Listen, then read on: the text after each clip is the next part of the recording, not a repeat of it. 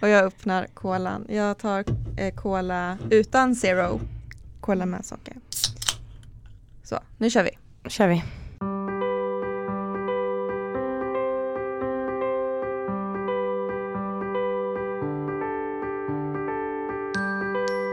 Hej, det här är Hanna. Hej, det här är Angelica Och det här är våran podd som heter Under livet. Fniss varje gång. Varje gång. varje gång, varje gång. Eh, jag, jag slår ihop nu två frågor till en. När jag gör så här, en fråga och ett påstående. Du har fyllt år Angelica, 32. Hur mår du? Jag mår faktiskt jättebra. Jag har ingen åldersnoja. Och jag hade en jättefin födelsedag. Eh, restriktionerna var ju tyvärr fortfarande i lördags. Så att eh, vi var åtta tjejer som var och käkade. Och sen var vi hemma hos mig. Så att jag känner mig som en stark 32-åring idag. Trots stress på jobbet så har jag faktiskt en bra smärtdag. Ja, vad skönt. Mm. Då får du njuta lite och samla energi i den. Jag ska vända mig lite mer mot dig. Ja, men jag tror energin kommer också när man har haft en sån här, vad heter det, kvalitetstid med sina Mm. vänner. Ja. Och verkligen har fått tid att prata och det ger mig styrka. Mm. Och det utan stress, liksom att jag fick välja dagen. Det var väldigt mysigt. Så därför tror jag att jag är väldigt energifylld idag. Du ska få en present av mig. Mhm. Du vill inte ha någon? Nej, men det, du du har ju gett mig redan julklapp. Okej, och- men då skiter vi i det. Ja, då skiter Nej, vi det. jag skojar. jag har ju fått en bulle, det ligger en bulle här. Jag äter kanelbullar. Eh, nej, men vi ska gå upp och spaa här på, Idag. Sign. inte idag för jag Nej ska klippa podd ikväll. men det det ska är vi göra. för mycket ju. Men är det väl behöver vi ju. Det behöver vi, exakt. Det blir kvalitetstid. Så jag blir arg när du håller på och köper för jag får väldigt fina presenter av Hanna. Men så länge hon är involverad i presenten känner jag att okej, jag kan inte bli sur, vi ska göra det här tillsammans Ja, men det blir väl jättebra. Tack snälla. Varsågod. Vi hittar en dag, Det gör en vi. kväll. Yes. Åh gud, det var så länge sedan jag träffade dig. Vad har hänt? Hur mår du? Oj, ja, det har inte hänt så mycket. Eh, jag dejtar. Och jag har också börjat dejta igen tack vare dig. Men det är ju så man får göra. Hur ska vi annars träffa någon? Vi pratar ju om det här. Man träffar ju inte kanske via jobbet och förut hade vi mer förutsättningar via skola eller sådär. Ja. Så jag tycker det är bra att du dejtar. ja, men det är kul. Det är det faktiskt. Det är väldigt roligt. Bara så länge man inte har de här höga förhoppningarna om att man ska... Att man ska bli kär och bli gravid. Exakt, då kanske det blir lite jobbigt. Jag är Ja, stolt över dig. tack, jag är stolt över mig själv. Men det är väldigt roligt faktiskt. Att gå promenader är en väldigt bra dejt. Har jag märkt. Så där, tips. Tips från datingcoachen. Nej men det är det, för då slipper man ha ögonkontakt och man känner av väldigt snabbt då samtalet. Så det är Ja. till, jag tror det är min topp ett också. Ja, exakt. Känner vi oss redo? För Ja. vi har ju faktiskt sällskap med oss. Vi är inte ensamma idag heller. Nej, det är vi inte. Och vi älskar när vi har sällskap. Och vem har vi med oss då? Vi kör en jingel så säger vi hej. Okej.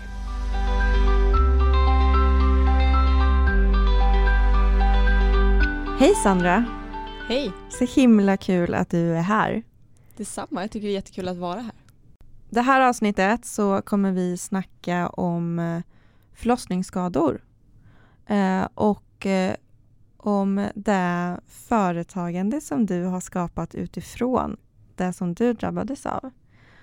Men vi vill gärna börja med att veta vem du är. Så du får jättegärna presentera dig. Ja, absolut. Eh, ja, men som ni alla hörde så heter jag Sandra. Eh, jag är 32 år och har två döttrar och bor här i Stockholm. Bor inte alls långt härifrån där vi sitter just nu. Eh, mina tjejer är fyra och ett halvt och ett och ett halvt år. Eh, och jag kommer från Stockholm. Är ridtjej i grunden. Ehm, och eh, vad betyder det? Jag med. Ehm, och eh, har jobbat inom startupvärlden eh, hela min karriär och jobbat med egentligen, har en passion för att lösa använda problem. Så att jag därför hamnade in- inom produkt. Och det har du ju verkligen gjort också. Vi kommer ju dit sen. Mm. Jag är så glada, eller vi är så glada för att du är här. Vi är så himla taggade på att snacka med dig. Eh, men det här med att bli gravid och Mm. förlossning Mm. och eftervård, förlossningsskador. Hur började allt för dig? Mm. Eh, 2017 så fick jag min första dotter Eh, och jag hade en, men en relativt bra eh, graviditet. Jag ska inte klaga allt för mycket. Jag vet ju att det kan vara mycket tuffare. Eh, men det är klart att det, det känns ju att vara gravid. Ehm, och sen så födde jag eh, Bonnie heter hon då. Åh, vilket fint namn. Ja. Tack. Ehm, en septemberdag. Vi är nästan födda på samma födelsedag. Ehm, och eh, efter min förlossning så kände jag direkt att någonting är fel. Jag kan inte sitta ner. Och min rumpa var så stor. Jag bara kände att jag, kan knappt gå för att jag har så ont. Eh, och jag påpekade ju det här eh, ganska tidigt för personalen som jobbade. Och eh, fick ju höra att det är helt normalt. Eh, och jag bara kände så här när man satt i det här fikarummet efter eh, när de skulle berätta hur alla bebisar skulle badas och hur de skulle matas. Och jag bara satt och tänkte, men hur kan alla de här kvinnorna sitta ner? Det går inte att sitta och jag satt och vred och vände på mig och nästan låg ner i soffan genom den här genomgången om hur bebisens navel skulle tvättas. Ehm, och bara kände att någonting är fel. Eh, sen åkte vi hem och den här smärtan la sig inte. Och eh, fortsatte egentligen alltså väldigt länge. Eh, och när jag var på mitt eftervårdsbesök eh, som man går på 68 veckor efter man har fött barn eh, så berättade jag fortfarande har de här problemen och eh, fick då rekommendationen att prata med min husläkare. Eh, och så var det bara in i vårdsnurran av att försöka få hjälp och bli av med smärtan. Så de släppte dig direkt där, direkt husläkaren, trots att det var 68 veckor efter bara? Husläkaren gav mig eh, först smärtlindringsmedicin som inte funkade. Ehm, och sen så fick jag en remiss till en ortoped som beställde en sån här sittkudde, en sittring eh, som var så här. Det här är dina alternativ. Smärtlindring och sittringen för resten av ditt liv. Nej. Och Nej. jag bara, jag Gud. köper inte det här. Nej, bra. Eh, så ska det inte vara. Jag ska inte behöva vara och då var jag 28. Jag bara, jag ska inte behöva gå runt med någon sittring resten av mitt liv. Liksom. Hur, hur pinsamt och förnedrande är inte det? Ehm, så att jag fortsatte och höll på att kämpa med det där eh, och hittade till slut med liksom, man fick beställa sin egen eller hitta en annan form för den funkar inte för att när jag satt på den så satt jag på svanskotan och det gjorde jätteont. Eh, alla ställningar när man bara skulle amma, sova, när man bara jag är helt slut som mamma, jag vill bara lägga mig eh, på soffan och kolla på Netflix-serie. Allt gjorde ont i två år. Eh, och sen när jag började jobba eh, efter, efter Bonnie och föräldraledigheten då var, blev det ju mycket mer sittande. Eh, eh jobba i kontorsmiljö och alla vet att då sitter man ju rätt mycket. Ehm, och det gjorde att bara smärtan gick upp ännu mer så jag hade ju väldigt väldigt ont hela tiden liksom under dagen också. Vad är det för smärta om du, det är ju skitsvårt att beskriva smärta, det är ju nästan Mm. omöjligt. Men Mm. om du skulle försöka då för två här som inte någonsin har varit gravida eller förlöst ett barn. Eh, Mm. hur, hur kändes den här smärtan? den är ihållande, konstant ont. Eh, domnande, liksom, skulle jag vilja säga. Ehm, men den är liksom där konstant och man blir så trött av att ha ont hela tiden. Mm. Det tar ju på ens psyke så mycket och på sin energi. Eh, och när man är nyförlöst mamma och även liksom tiden efter, du har ju inte tid för dig själv utan allt ska ju gå till bebisen. Du måste sätta dina behov åt sidan och bara fokusera på bebisen. Och det är så himla svårt när man är i det läget att man ska också vårda och prioritera sin egen hälsa. Mm. Ehm, Men så, eh, jag tror det, jag var på väg upp på ett BVC i läkarhuset på Odenplan och så såg jag en affisch eh, om eh, en, eh, en mottagning som heter Stockholm Spine Center. Och då tänkte jag men de måste ju ändå vara rätt bra på svanskoter och bäckenet och eh, liksom för generella skador. Låt säga att du har en motorcykelolycka eller jag vet att det är vanligt att folk ramlar och får ont i svanskotan. Hur löser de det? Och eh, bara av en slump så jobbade det en läkare där som hade specialiserat sig på förlossningsskador eh, och gjorde operationer då på svanskotan. Så att jag är nog den enda i det här rummet som inte har någon svanskota. De tog bort svanskotan? Ja, Men gud! Ja, efter att ha prövat allt, eh, alla olika typer av medicin och jag köpte ju som sagt inte så att jag ska gå på smärtlindring resten av mitt liv. Um, så då testade vi att ta bort den. Uh, och jag skulle säga att jag är så 95% bra, det känns ibland, men inte alls på den nivån. Um, så att så var den första omgången av förlossningsskador. Men hur lång tid efter förlossningen opererades svanskotan bort? Två år. Då har du ju ändå gått med smärtorna i två år. Mm. Men redde de någonsin ut vad det berodde på, vad som hade gått fel? Hans teori var att, eh, för jag förlöstes med sugklocka och eh, det är vanligt att eh, svanskotan kan få en, en däng av sugklockan när det blir sån liksom, eh, kraftig eh, förlossning när man tar ut bebisen. Och eh, den släppte ju på Bonnie så de fick ju dra där några gånger så förmodligen under det förloppet eh, när hon inte riktigt ville komma ut så ja, fick min svanskota en skada. Åh oh, herregud. Mm. Man vet ju bara så här när man, om man ramlar på isen och, och daskar på rumpan mm. hur ont det gör i svanskotan. Det är där smärtan sitter då. Mm. Jag kan inte ens föreställa mig. Och så känner man det liksom i hela bäckenet och alltså gud. Mm. Hur lång eh, återhämtning var det efter operationen? Ett par veckor där det var så här, håll det lugnt, inte lyfta, inte röra dig för snabbt. Sen så är jag ju eh, ganska snabb person av mig så det var ganska svårt att hålla sig eh, lugn och sen när man har barn vad ska man göra? Ja, man precis. har barn man behöver lyfta och ta hand om. Eh, så stygnen gick upp lite så jag blev ju lite nervös att om nej vad har hänt här nu? Eh, men jag skulle inte säga så här, det blev inte bra dag ett utan det tog också tid.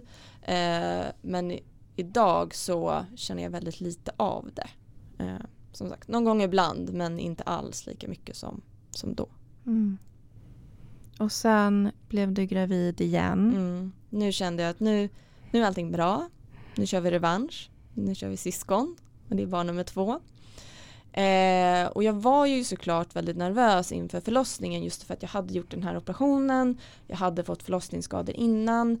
Så jag kände väl att jag är lite av en riskpatient i vågar jag föda vaginalt. Samtidigt så tyckte jag att för mig personligen att kejsarsnitt kändes väldigt läskigt. Eh, jag, hur dumt det nu än låter i efterhand, jag vill inte ha ett stort ärr på magen.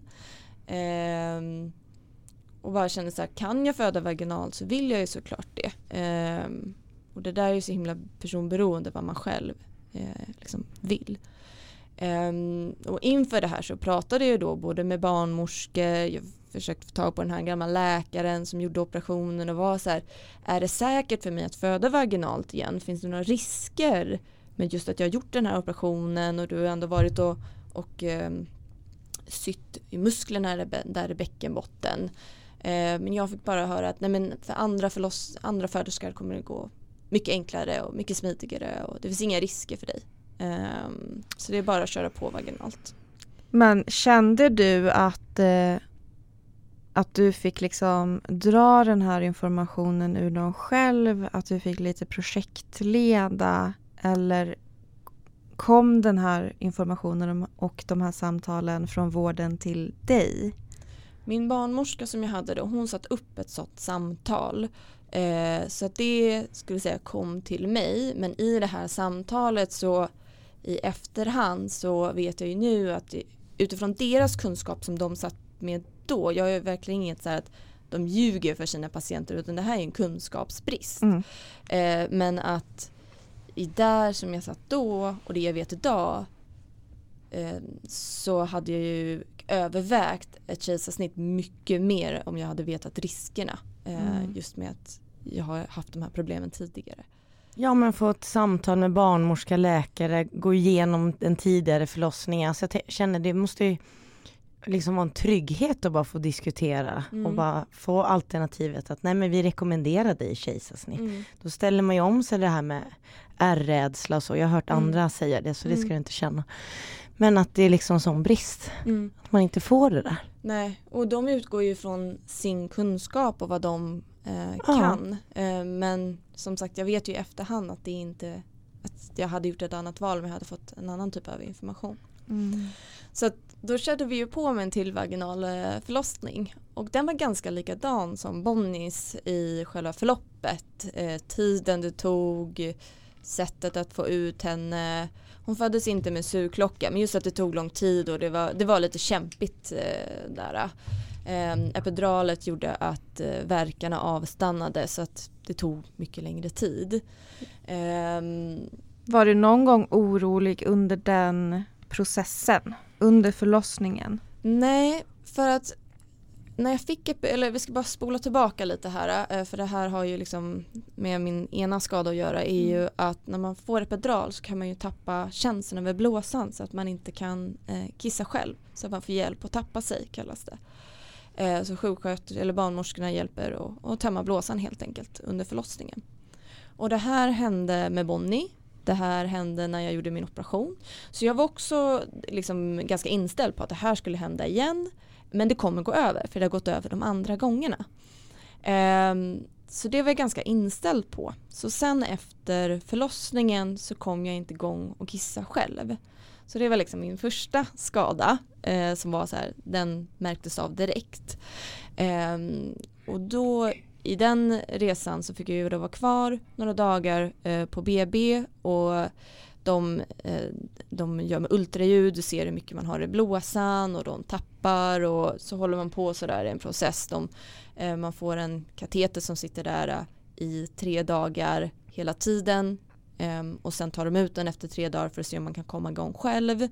Och så gjorde inte jag det och så var det in med den där katetern igen tre dagar till, komma tillbaka till BB och sen ut med den där igen och så tre dagar till och så höll vi på sådär. Och i det här så kunde jag inte tömma tarmen heller. Jag var så hårt, det gick inte. Och jag satt och krysta och krysta och kämpa. Eh, och det bara, det bara gick inte. Ehm, så de två problemen var ju någonting som jag verkligen så kände direkt. Och sen så hade jag jättemycket nervpåverkan i höger ben. Jag hade liksom myrornas krig i, i höger ben eh, och väldigt svårt att gå på det. Ehm, så det var ju liksom de tre stora grejerna som hände liksom direkt efter förlossningen och som jag kände de här första dagarna som jag hade problem med. Ehm, och dag 10 då när jag var tillbaka eh, på Danderyd för att försöka kissa igen och att försöka gå på toaletten och eh, göra nummer två så eh, berättade en barnmorska för mig att nu kommer du få börja eh, lära dig att rika själv. Och det innebär att du har en kateter som du använder som en engångskateter som du tappar själv hemma. Eh, och då kände jag, förutom att jag hade brutit ihop typ 10 000 gånger innan dess, men då kände jag bara så här. Nej, nej, inte igen. Inte igen. Ehm, och bara stod där och var så himla ensam och Emilia då som vår andra dotter heter var med Eh, och bara nej, det här ska jag inte alls lära mig. Jag ska inte alls vara i den här situationen igen. Jag är liksom 30 år. Jag ska inte, nej, Det var liksom lösningen att här, det är det du får göra nu. Ja, det är så det ser ut eh, när man har det här problemet och då visste jag ju fortfarande inte varför. Och jag är gärna så att jag vill ju förstå jag är väldigt fascinerad av människokroppen. Om jag, om jag inte hade jobbat inom tech så hade jag förmodligen varit läkare. Jag tycker det är så intressant. Eh, så jag vill gärna förstå varför kroppen inte fungerar om jag har något problem med den. Eh, så då låg jag ju på väldigt mycket med eh, att jag ville förstå varför. Ehm, och de är ju duktiga på sin grej, eh, barnmorskorna och, och BB. Så att jag fick en, en remiss till eh, någonting som kallas för urolog. Det visste inte jag att det fanns innan. Eh, och eh, de är ju specialister på att blåsa. Eh, och då fick jag en remiss till en uroterapeut eh, som skrev ut katetrar för ett år. Och det var allt. Sen blev jag hemskickad igen. Men hade de berättat för dig att men nu är det det här du ska göra och det kanske inte kommer bli bra? Eller vad? Nej. Det fanns ingen så här, äh, det här är eh, så här lång tid kommer du hålla på med det här, det här är din prognos, det här är varför du har det här problemet. Eh, så man känner sig ju så utelämnad och så förkrossad eh, igen och att man ska ja, man står för någonting som man inte vet vad det är och det är väl kanske det liksom en av de mest läskigaste sakerna. Um, när man inte förstår vad det är som mm. händer i kroppen.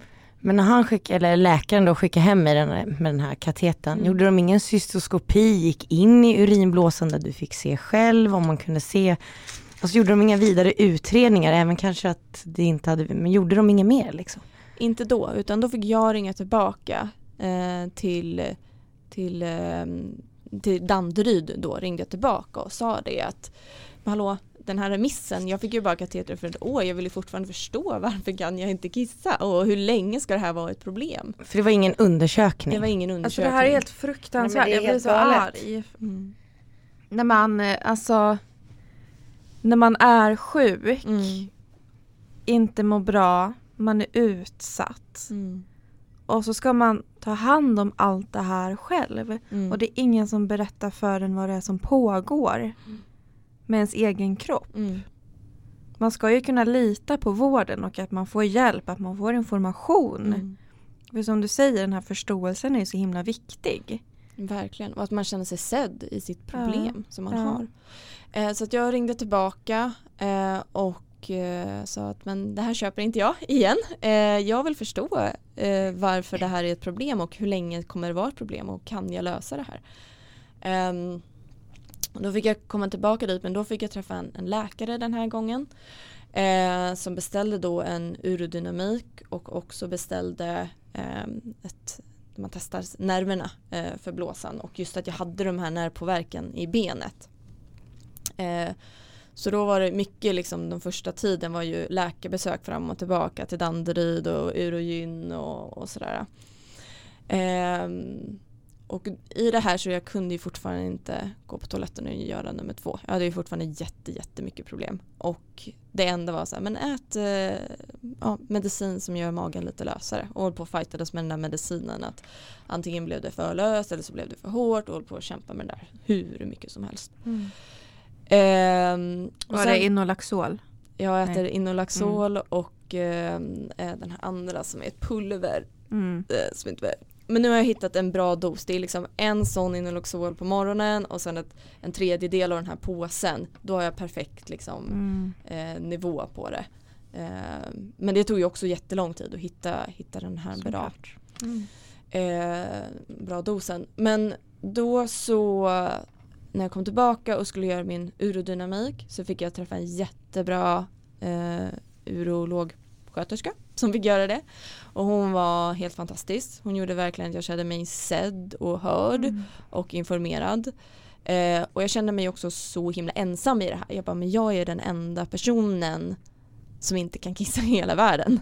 Och det här är liksom så pinsamt. Och lite som, vi, som jag liksom nämnde innan, att man känner sig lite som i i skolan när man var 15 och att det är, liksom, det är pinsamt i klassen. Så. Och ofta är det också män i väntrummet på urologen om man kommer dit. Mm, ja men det var alltså, väldigt blandat och lite äldre, det var lite äldre så det var, det var väldigt blandat där. Men jag kände ändå så här, här sitter jag med Emilia, här hör inte jag riktigt hemma. Nej, jag är inte där ännu. Eh, men då visade det sig att jag hade ju ingen känsel eller funktion i blåsan. Eh, och under förlossningen så, eller både under och efter så blev min blåsa uttöjd.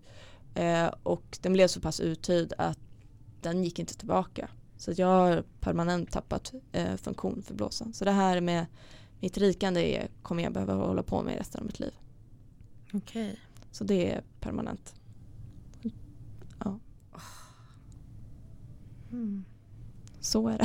liksom. Så är det. Men Så jag det- inte, det, när man blir sjuk eller jag försöker tänka så här, de som till exempel får diabetes och måste hålla på med sin medicin och ja, det är bara att köpa situationen. Eller jag, jag vet Ja, inte. du, jag bara, tro, du det- är det en går ju inte- otroligt, otroligt stark person och att du hela tiden har varit den som har legat på och så här, det här jag accepterar inte det här, jag tolererar inte det här. mm, Mm, och det är ett väldigt starkt mindset. mm. Ja, på, på gott och ont. Ja, jag fick säga, du ju men- svar på vad det var också. Men Ja. jaha, sen kommer ju en annan bearbetning. Precis. Där kommer nästa, då kommer jag ju behöva leva med det här Ja, då också. blir det en ny resa. Då är det en ny resa igen så Mm, vi inte får mm. glömma. Sen får vi inte glömma att du har två barn också i Precis. den här resan. Mm. Ja, ja, det var ju inte alls kul det här första året att jonglera toalettbesöken och speciellt när jag hade så mycket problem med, med nummer två eh, som bara åt upp all min tid. Eh, och ehm, Men hur, hur, om jag får fråga, hur Mm. blev liksom hur blev vardagen i allt det här? först väldigt styrd eh, i tänkesättet att så här, var finns det toaletter? Mm. Har jag kissat? Hur mycket jag drack jag? Eftersom jag hade ingen känsel. Så det var väldigt svårt för mig att, att känna när blåsan blev full. Eh, så det var ju väldigt svårt och det här jonglera av intag av dryck och vad blir jag mer eller mindre kissnödig av? Hur snabbt går saker? Och, och sådär. Mm. Så det styrde ju jättemycket. Eh, Men jag skulle säga att det ändå var relativt lätt att rik, alltså att tappa sig. Det gör inte ont, eh, för mig i alla fall. Jag vet att det kan göra det för andra. Men för mig var det liksom den processen var typ det lätta i det hela. Hur Eh, går det till? Man, du har som ett litet rör som du stoppar, in, stoppar upp i urinröret och eh, sen så bara rinner det därifrån. Men också kunna göra det på sig själv. För jag har ju Mm. haft, alltså göra det på sig själv måste ju också vara i början Mm. hjälp. Ja, men jag var ju så rädd och nervös när hon, eh, barnmorskan sa att nu ska jag lära dig och du ska göra det här själv. Jag bara, men det här kan inte jag göra själv. Ni är ju utbild ni gör ju det här. Det här kan inte jag göra. Hur ska jag kunna lära mig det? Mm. Eh, men för mig det var lättare än vad jag trodde. Eh, så att det gick bra och oftast liksom träffar man rätt. Och, Mm. så att, eh, och som sagt, det gör ju inte så ont. Ehm, Jag fick lite problem där den typ så här, den låser sig fast och det gör väldigt ont. Eh, Och eh, fick liksom lite blod och sådär och det, det är ganska ont. Men ja, då får man hitta nya katetrar som funkar lite bättre. Ehm, Så, så det, var, det var min urinblåsa historia. Det var den. Och det här är då första barn, bara för att Det här är andra barnet. Det nu här är vi på Emilia. andra. också. Ja, men bara så att vi är Mm. med. Ja. Ehm, men också så fick jag ju, ja, men, som jag berättat, problem med att gå på toaletten och göra nummer två. Eh, och fightades så, så mycket med det. Eh, och jag satt i åtta månader och bara krystade och krystade och kämpade. Och ehm, samtidigt som du sa så har man liksom barnen som står och skriker utanför och bara mamma, mamma och liksom Mm. någon vill ha mat och det är liksom någon som, alltså nog alla föräldrar vet att man aldrig får vara på toaletten i fred i vanliga fall. Och då, det här, plus det här gör ju att man liksom blir galen. Jag, jag har nog suttit på toaletten någon gång ibland och bara skrikit att jag vill inte vara med om det här längre. Nej men du måste ju få ta alltså, din tid och sen Ja. måste man ju tänka, nu måste jag ta det lugnt, Mm. pressa, man kan ju få hemorrojd, alltså det här krystandet i sig också. Mm. Och så är det någon som knackar på dörren och ropar, alltså det måste ju vara en sån stress. Ja men jättestressigt. Medan andra då kanske har tarmproblem och sånt, då de, kan de sitta en och en halv timme om det så krävs. Du Mm. har ju inte den Nej. tiden. Nej jag får knappt sitta i tio sekunder Nej. innan det är någon Nej, som kommer och, och stör. Jag så här, gjorde någon liten leksakslåda till Emilia där majskrokar och typ lite böcker och leksaker så hon kunde typ sitta bredvid och hålla på med de här medan jag bara skulle få sitta och lyssna på min guided meditation, gå på Mm. toaletten, eh, eh, sång på, på Spotify. Ehm, så att, ehm, ja. Så, så var det med det och sen så fick jag ju Eh, också i det här att man ska kämpa för sin egen vård så kämpade jag och tryckte på att jag skulle få göra ett 3D ultraljud eh, för att se vilka skador jag hade på bäckenbotten för att har man problem med att gå på toaletten så har man i största sannolikhet någon typ av skada på bäckenet. Och det visade sig att jag hade det också. Eh, och att allt det här krystandet jag har ju suttit och gjort här i åtta månader är ju det absolut det du inte ska göra. Men hur skulle jag kunna veta det? Det var ju mm. ingen som sa det till mig i början. När jag satt där och höll på att kämpa och kämpa. Eh, så jag fortsatte ju bara. Eh, och det har ju gjort att jag har ju fått liksom en min hjärna har ju ställts om så nu varje gång när jag ska gå på toaletten så kniper jag igen istället för att slappna av och det är jättesvårt att bli av med. Och då när man också har barn som mm. knackar på då kniper man ju automatiskt för man liksom blir ju störd. Mm. Eh, så, att, eh, så att det visade sig att jag hade då en skada på min levatormuskel som det kallas och på ett bakfall. Eh, vilket gör att bidrar till den här problematiken och med mina nervskador också. Så allt det här är liksom bara en soppa av massa skador som skapar jättemycket problem. Eh, och det här äter ju upp min vardag ganska mycket. Eh, jag, jag, skulle nästan vilja så här, göra en illustration av en simsgubbe som bara går och tänker så här. Ja, hur många gånger kommer den här bajstanken upp eller den här kisstanken eh, upp och hur mycket det verkligen påverkar. Eh, som till exempel, nu är jag väldigt glad att vi sitter på det kontoret vi gör för att de toaletterna är väldigt avskärmade från kontorsmiljön så man kan sitta där i lugn och ro och det är ingen som hör och eh, man kan ta sin tid. Medan mm. på mitt andra kontor som jag satt så var det toaletten är så precis bredvid ett skrivbord så att man liksom men här kan ju inte, alltså man blir väldigt stressad av att inte kunna ha den här eh, liksom, privata bubblan som man mm. behöver. Och det blir en sån ångestgrej kring det också för att Alltså det här är ju någonting som både jag och Angelica och alla andra som har endometrios, som vi, vi kan känna igen oss mm. i det. Och jag, för mig så var de, den problematiken så stor att jag så tänkte att okej, okay, om jag blir erbjuden en stomi då kommer jag tacka ja direkt. För jag hade verkligen inget liv. Mm. Allting kretsade kring var finns det toalett? Mm. Eh, kan jag göra den här aktiviteten? Mm. Finns det en toalett i närheten? Mm. Nej, okej okay, då kan jag inte vara mm. med. Alltså livet blev så himla begränsat. Och så fokuserat på det där. Och det här är någonting i ens kropp som bara ska funka. Ja. Och man har ju gått hela livet och, och det har bara funkat. Mm. Man tar det för givet. Ja, och så en dag så gör inte det. Och det är ju precis som du säger, alla de här sociala eh, sammankomsterna som man har med middagar och man är ute och äter liksom en lunch eller sådär. Allt det är ju, har ju konstant de här förlossningsskadorna i bakhuvudet för att de påverkar hela tiden. Eh, och jag får ju sådana påtryckningar ibland och så liksom när man väl sätter sig det bara går inte för att det, det har bara gått sönder. Mm. Eh, så just nu håller jag på och jag köper inte heller att det ska vara så här. Uh, Bra. Det är, det är svårt att få uh, rätt hjälp. Uh, men ja, jag, kisset, liksom, blåsan kan jag klara av men det här med tarmen det hade jag gärna önskat att jag får slippa den, den problematiken. Um, det är ju redan så jobbigt för många som inte ens har problem. Det här med tarmarna och gå på toa och ja. Och du vet ju att när jag går, då, jag har problem. Mm. Liksom. Det måste vara jätte, det sätter sig i skallen mm. direkt. Jo men det, jag använder bollspruta eller mikrolax varje gång jag går på toaletten. Mm. Det går inte annars. Och sen lyssnar jag på Toilet Track. Det var min mest lyssnade låt eh, 2021 på Spotify. Toilet Track allihopa. Uh, tips från coachen. Nej men det är liksom, det är sorgligt men man får liksom försöka skratta sig igenom mm. den sorgen eller vad man ska säga. Det är Toilet Track och Babblarna. Uh, tecken, småbarnsförälder. Mm. Uh, och jag menar den har faktiskt har hjälpt mig jättemycket så varje gång jag träffar någon, någon kvinna som har samma problem så bara toilet track, lyssna på den. Får jag fråga om magen där? Mm.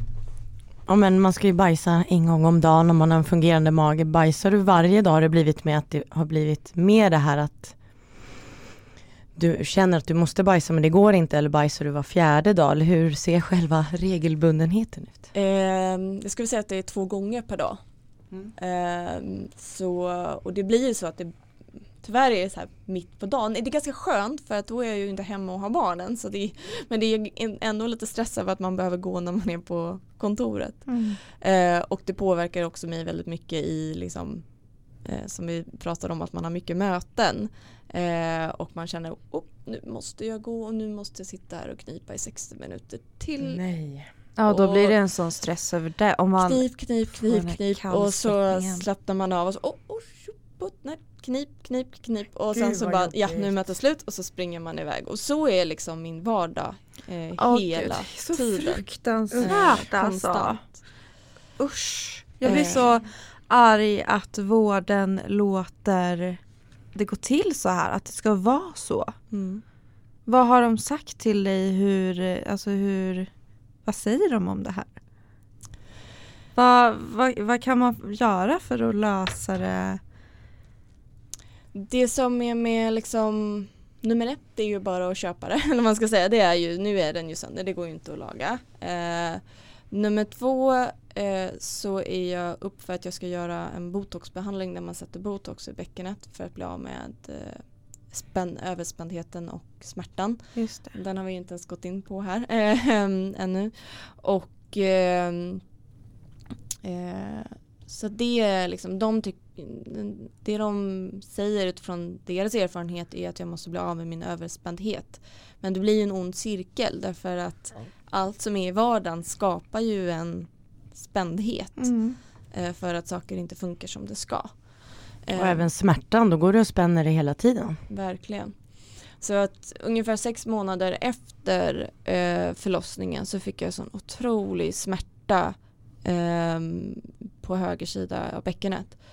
Och jag hade så, och det, var, den påminner mycket om den här svanskotesmärtan, alltså att den är hög, den är där hela tiden och den bara äter upp all din energi för att det tar mycket energi att gå runt och ont. Ja, gud. Ehm, så eh, det var ju väldigt svårt att få hjälp med den. Eh, jag träffade väldigt många gynekologer som sa att jag känner inte att någonting är fel. Eh, och sen är man hemskickad. Men jag har ju fortfarande väldigt ont. Ja, precis. När man, de tror att man ska vara glad för att men allt ser bra ut. Mm. De, de säger det så det blir så hånfullt. Mm. Men jag mår ju inte bra. Mm. Precis det du säger Hanna, det här hånfulla. Ja, ja men det är så bra. Men jag är ju här. Så tänker jag ju ofta om man får ett så här, nu ska vi inte jämföra, men som endometrios. Ja men jag är ju här för att annars hade jag inte varit här om det var bra som Nej, du precis. säger. Mm. Jag, det där eh, Mm. det måste vara så svårt för alla, jag kan inte köpa det. Nej. Och det är det det här igen, att jag vill gärna förstå varför jag har ont eller varför jag har en symptom. Och eh, eh, så det är därför det också det är så svårt att köpa just när man säger så här, nej men allting ser ju bra ut. Mm. Men det gör ju inte det för smärta kommer ju från någonstans.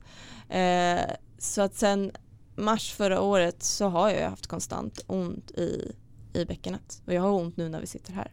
Eh, men det är bara tuffa på. Och vad, vad, vad är det för, vad gör det med smärtan nu? Har du smärtlindring? För du fick ju det där i början, går Mm. du fortfarande på det? Eh, jag tar det ibland när jag verkligen har superont och känner att så här, nu jag har ingen energi. När, så. Eh, jag har lärt mig att leva med smärtan skulle jag säga. Men det ska man ju inte behöva. Nej, Du precis. ska inte behöva det. Mm. Ehm, så, så den håller jag fortfarande på att kämpa med att så här, få reda på varför jag har ont. Eh, så nu har jag fått min husläkare att beställa en MR-röntgen på bäckenbotten. Ehm, eftersom eh, ja, jag blev nekad att göra en till ett 3D-ultraljud eh, där de kan se. eh, Du blev får- nekad. Ja, eller jag var inbokad för ett besök att göra det och när jag kom till besöket så eh, ville hon inte göra den undersökningen för att jag hade gjort den förra året. Va? Mm. Men det är ju helt fruktansvärt. Mm. Det är ju inte hon som har skickat remissen. Nej. Det är hon som ska göra den bara. Mm. Och där hon som skickade remissen blev ju inte alls glad på den här läkaren. Nej. Eh, Så att, och det vill jag också säga att så här, det är absolut jättemycket orättvisor i vården och vi kvinnor får absolut inte den vården vi förtjänar men det finns också fantastiska ledstjärnor och specialister i, i vården som är liksom jätteduktiga på sin grej. Men min frustration i det här är ju så här varför kommer vi inte dit? Ja, varför kommer vi inte fram till de här som är specialister som kan hjälpa oss och så att vi slipper gå runt och ha de här skadorna alldeles för lång tid och sätta liksom press på vårdsystemet och, och sätta oss på gynakuten och säga nej men jag sitter ju att jag har ju ont och sen bara bli hemskickade med att nej men allting ser fint ut och så är man tillbaka där igen. Det kostar ju vårdsystemet mycket mer pengar än att eh, än att faktiskt referera patienterna rätt från början. Word, alltså shit vilket det där var exakt så.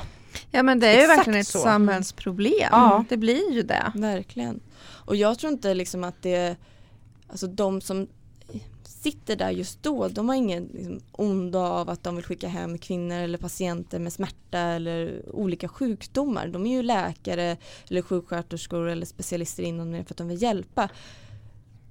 Min synvinkel på det här är ju att det är systemet som är trasigt. Mm. Ehm, Men det är klart att man blir besviken för det är de är ju ansiktet utåt, det är de man träffar. Så det är klart att det är de man blir besvikna på.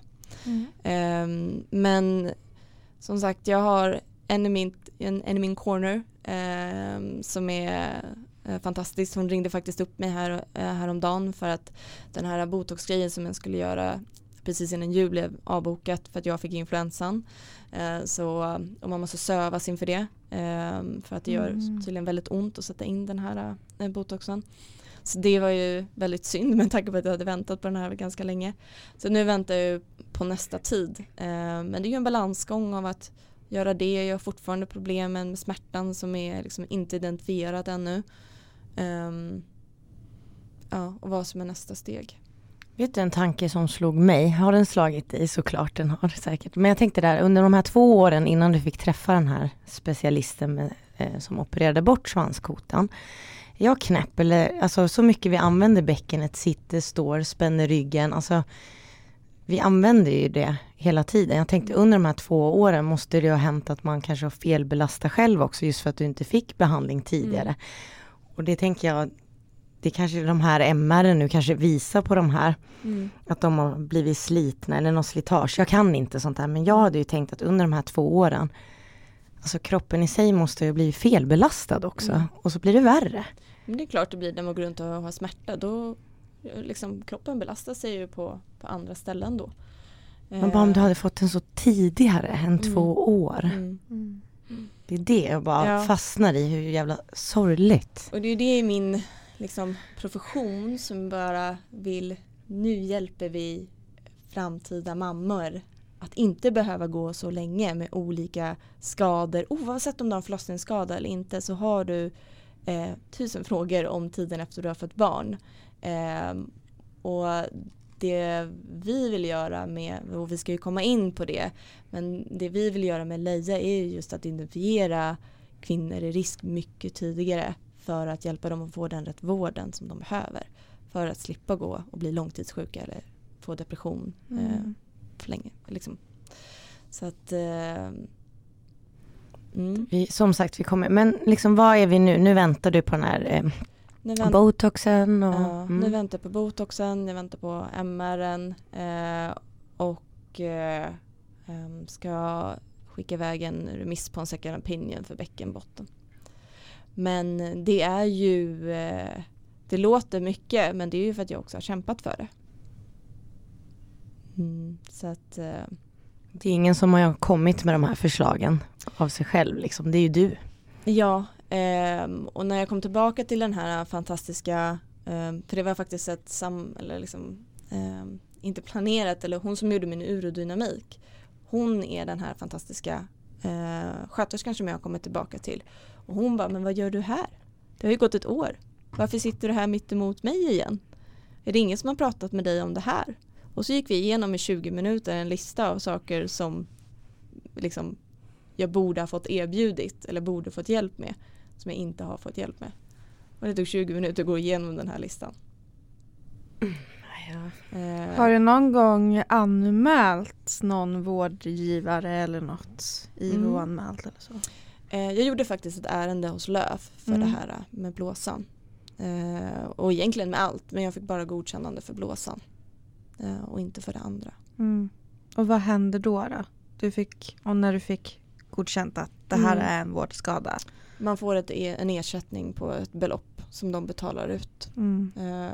Men det känns ju det är väldigt blandat. Det är liksom en win att man fick rätt och jag vet att det är många som liksom söker för sina skador och att man inte ens får rätt där och det är ännu liksom ett, ett nederlag för sig själv att man inte blir sedd och hörd Mm. på när man behöver det som mest. Ehm, så att för blåsan så fick jag rätt och det är ju bara positivt att så här, statistiken upprörs i åt Ja, rätt exakt. riktning. Mm. Ehm, så att ja, men det tog ju också ett år eh, för att det tar det, de, eh, själva bedömningen på blåsan säger de att det tar ungefär ett år för den att återhämta sig och har den inte gjort det efter ett år så är det då är det permanent. Mm. Jag tänkte på en grej, vi ska ju komma in på appen. Mm. Eh, men du, alltså jag är inspirerad för när du berättade om något med bäcken, levo, du sa något ord så här. Elevatorskadorna. Ja, precis. Och då tänkte jag så här att man blir ju sin egen läkare. Mm. Eh, och det är det man måste söka kunskap. Men då tänkte jag också lite så här, hur har det varit när man har varit så här sjuk? Har man funnit stöd i vissa Facebookgrupper eller jag bara kom in lite på Mm. grupper och sen kommer Ja. vi in på det du gör. Men liksom, har, du, har du fått någon stöd från någon grupp? Liksom? Jag sökte mig faktiskt till en Facebookgrupp som heter eh, förlossningsskadad, förlossningsskadade. Eh, de har ett lite längre namn, men sök på det så kommer ni hitta det. Eh, och det är ju en grupp då för kvinnor med förlossningsskador och den gruppen är ju helt fantastisk. För där finns det ju så många egna experter som du säger. Man måste bli expert på sin egen skada för att också veta vilken vård man ska kräva att man ska få. Och eh, där finns det fantastiska eldsjälar inom kvinnohälsa som själv har haft massa, liksom, fått mycket olika skador och som hjälper varandra med information, de hjälper varandra med att skriva second opinion remisser till nya läkare, de hjälper varandra att säga vem du ska vända dig till, vem är bra och vem är inte bra och Mm. vad kan du förvänta dig och hur ska du hantera den här situationen. Så att den gruppen har ju varit guld värd, ska jag säga. Eh, Men det blir ju ett stöd för att man, man kanske inte har kompisar som förstår, eller det kommer de ju inte göra. Och då tänker jag att det är väldigt fint att kunna dela vad man kan få stöd av andra som går igenom samma sak. Liksom. Ja men verkligen och där, jag skrev ju min förlossningshistoria och vilka problem jag hade och då var det en eh, kvinna i gruppen som skrev till mig privat och vi eh, började skriva till varandra väldigt ofta i så här Åh det är så jobbigt den här situationen, jag orkar inte och bara hjälpte varandra i den, det mörka av att ha förlossningsskador. Mm. Ehm, så att ja. Mm, Det är så viktigt också att känna att man inte är ensam. För man är Verkligen. ju verkligen inte det. Nej. Det här är ju jättevanligt att få Mm. förlossningsskador. Mm. Men man pratar inte om det. Mm. Vi pratade lite innan vi började spela in att det är väldigt tabu och det är ingenting som man pratar om över middagsbordet och Mm. att eh, du upplever lite att det är som att gå tillbaka till liksom tonårstiden då man tycker att det är lite pinsamt med vissa grejer och mens och så här. Och nu handlar det ju om, om kiss och om bajs eh, och när det inte funkar och det ska ju inte behöva vara konstigt att prata om det. För det är också liksom det här som Angelica var inne på, att det är så många som har problem med, nu går det ju inte ens att jämföra, men det är så många som har problem med tarmar till Mm. exempel. Eh, och varför kan man inte prata om det? Varför, varför är vi inte där? Mm. Det är så fruktansvärt. Mm. Eh, nu, nu kan ju ingen av oss svara på den frågan heller, utan bara så ni nickar och eh, liksom eh, ja, men förstår exakt vad jag menar. Men jag tycker ändå med liksom min närhet och mina vänner och liksom även män i min närhet så, som är de som verkligen är nära har ju varit öppen om de problemen. Jag kanske inte säger allt och kanske inte säger liksom allt som jag har sagt här i podden heller för att det är ju ganska så här ja men pinsamt. Man, man kan säga att man har ett problem men man behöver inte gå in på detaljerna Mm. liksom. Eh, men jag tycker ändå att där man har fått fint stöd men det är ju också det här med, med sociala medier och vilka förväntningar man har på den fjärde trimestern, alltså tiden efter man har fått barn. Att det ska vara en sån himla fin rosa bubbla och där man är superlycklig och man har Mm. inga problem alls och man ska tillbaka till träningen. Och det är liksom den här också delen av det stigmatiserade att men, alla mår ju bra. alla har det bra. Lite som jag kände på, på BB med första gången med Bonnie när jag satt där i, i rummet och hon gick igenom eh, hur barnen skulle bada. Så alla satt ju och mådde hur bra som helst men jag hade ju så ont och tänkte jag så här, men det är normen att de, man ska må bra. Liksom. Mm. Um, så att, ja. Men, vi behöver absolut prata om det här mycket mer och det är därför också jag sitter här idag och öppnar upp och hoppas att någon som lyssnar som kan känna igen sig eller har någon mamma eller syster eller kollega eller vän som har samma problem som också kan känna sig lite mindre ensam. Och det är så jäkla bra tycker jag. Mm. Det är så bra. Och det här ämnet är ju verkligen ständigt aktuellt. Um, vi vill ju jättegärna gå in och snacka om Leia. Men innan vi gör det så vill jag försäkra mig om att vi har pratat färdigt om det här. Eller finns det någonting mer kring det här med förlossningsskador och dina erfarenheter och, i vården och sådär som du skulle vilja lyfta i, mer? Mm. Men jag känner väl att jag har berättat om de skador och erfarenheter som, som jag har fått. Eh, men det jag vill säga är liksom att om att det är det kan kännas starkt av mig att sitta och prata om det här men det är också jättetufft att söka efter eh, hjälp eh, när man är så skör och utelämnad och så icke bekräftad i att allting ser fint ut. Och jag förstår att det verkligen är så tufft. Eh, att man ska behöva fighta för sin egen hälsa när man är redan liksom, ja, rätt långt nere. Mm. Eh, ja, var det jag ville säga. Jättefina ord ju. Det, du har så rätt. Du är så klok. Men du har ju startat någonting väldigt, väldigt fantastiskt utifrån dina erfarenheter. Kan du berätta om det? Mm, absolut. Eh, som jag sa så eh, gillar jag inte när eh, användare har problem och jag är en användare, jag är en, en mamma i en användarroll och vill hitta lösningar eh, på det och därför har jag jobbat inom produkt i många år. Och i det här så träffade jag min fantastiska medgrundare Astrid. Jag kunde inte gjort det här utan henne. Eh, så en shoutout till henne. Eh, där vi bestämde oss att nu startar vi Leia. En app för mammor tider efter de fått barn. Där de kan följa sin hälsa och få insikter om sin fysiska och psykiska välmående.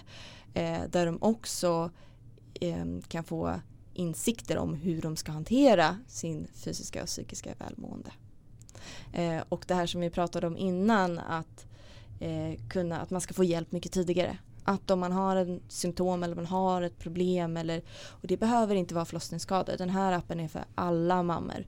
Eh, att man då ska kunna få den hjälpen man behöver mycket tidigare. Så man har en förlossningsdepression eller man har man fråga om amning. Det behöver inte vara just en förlossningsskada. Ehm, det är så mycket som händer tiden efter vi har fått barn som man inte är beredd på när man är första gångs förälder. Eh, och vi alla behöver en leja i vår corner som bara stöttar och, och pushar en och ger en liksom rätt information när man behöver det. Var kommer namnet ifrån, Leia? Leia är faktiskt Astrid som har valt, hon är ett Star Wars-fan. Eh, ah, okay. Men Leia betyder också lejoninna. Eh, och eh, vi bara kände att du är så stark som mamma och det bara gick direkt in i, i hjärtat på oss att det kändes rätt. Eh, det representerade så mycket liksom, fina saker i, i mödraskapet. Har Astrid också erfarenheter av eh, förlossningsskador? Det har hon inte. Så Astrid är mamma till tre, eh, tre barn. Eh, så det fantastiska med oss också är att vi representerar två olika mammagrupper om man säger mm. så. Eh, och gör också att vi har ett mycket bredare perspektiv i att när vi bygger Leia så är Leia för alla. Um, så att det är väldigt fint.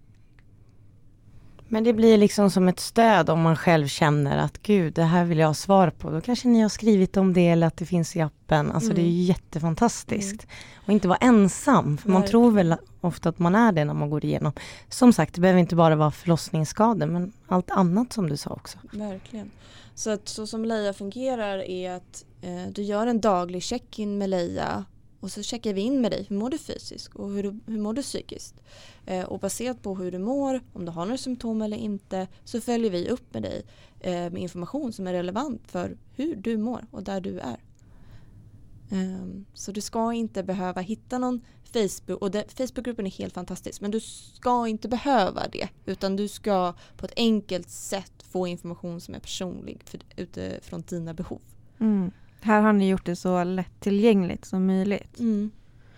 Hur eh, nu, nu är inte jag så inne i techvärlden, jag vet inte riktigt hur det går till när man eh, ha, får en idé och sen ska göra verklighet av den. Men jag kan tänka mig att ni har suttit och liksom pitchat det här eller suttit på massa möten med, och då säger jag framför mig direkt, män i kostym. Eller vad de nu har på sig, men så medelålders män.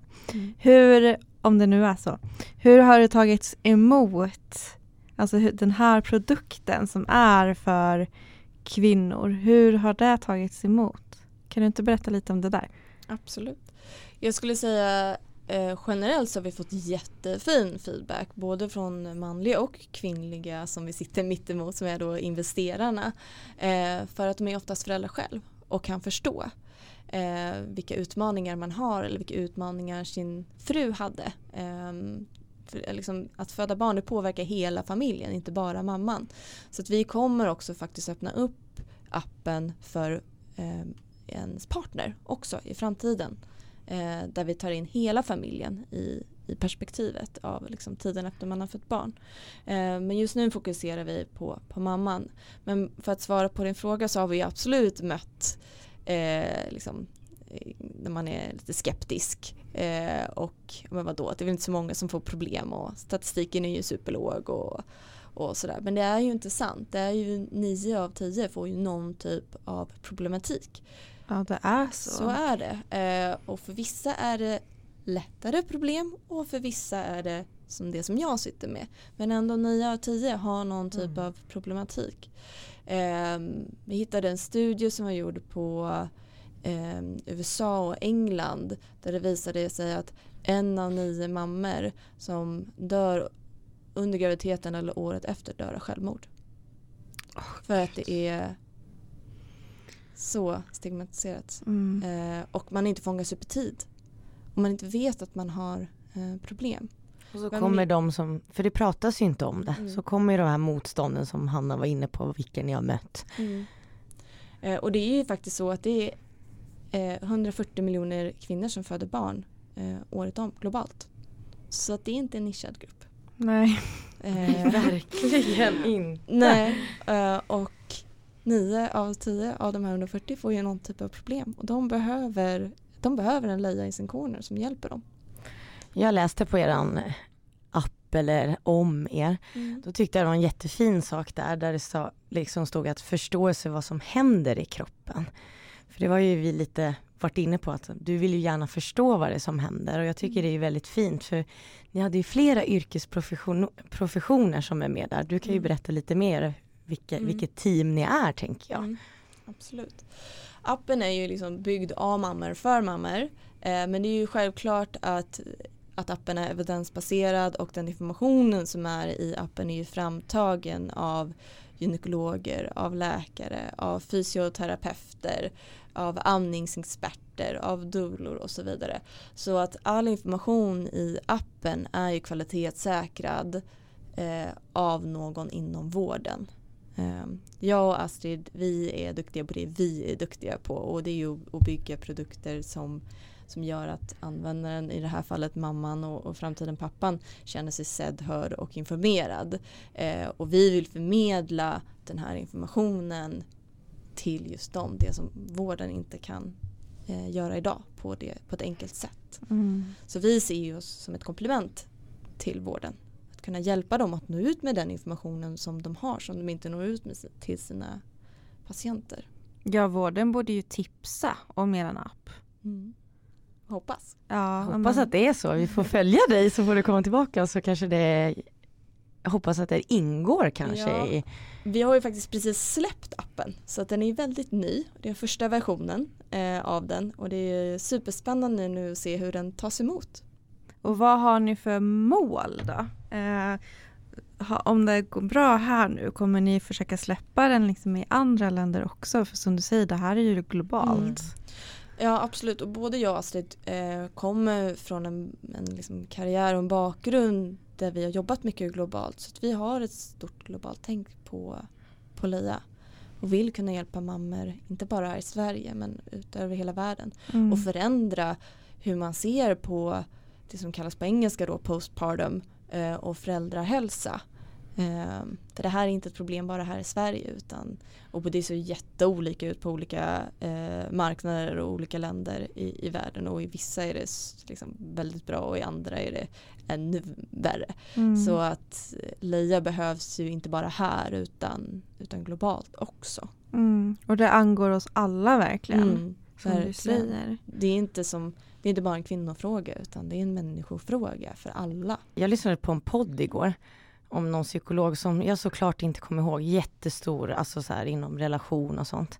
Och då sa hon just om kvinnor att där vi är idag, det är det här att eh, hur det var förr var att ensam är stark, att vi är verkligen uppväxta med det här, ensam är stark. Men så på er sida då så stod det där, ensam är inte stark, alla nyförlösta behöver ett dream team och det har ju ni verkligen. Mm. Och jag tycker det är väldigt viktigt för att många kanske kämpar ensam är stark, oj mina kompisar har inte problem. Mm. Nej men ni är fan så stort stöd till dem och jag bara var inne i det här att vi har faktiskt förändrats, vi kvinnor kan skaffa barn själva då behöver vi stöd från varandra. Mm. Ja, men det är så himla fint och där, vi har ju det holistiska perspektivet på tiden efter man har fått barn. Det handlar inte om att det ska bara vara en träningsapp eller det ska bara vara ditten eller dattan utan vi tittar på hela mamman och hela familjen när det kommer till liksom det mentala och det, eh, och det fysiska.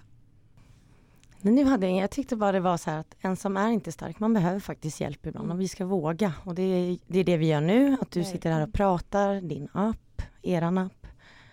Ja, jag tycker det är fantastiskt. Vilket mm. jobb. Tack. Ja, du är varmt välkommen tillbaka. Det här är ju ständigt aktuellt som vi sa i början. Vi vill, vi vill följa upp det här, hur det går för Leia. Kul. Tack så jättemycket för att jag har fått vara här och fått chansen att berätta min historia och förhoppningsvis hjälpa några som lyssnar på det här att känna sig lite mindre ensamma. Det har du. Mm. Tack så jättemycket. Tack. Tack.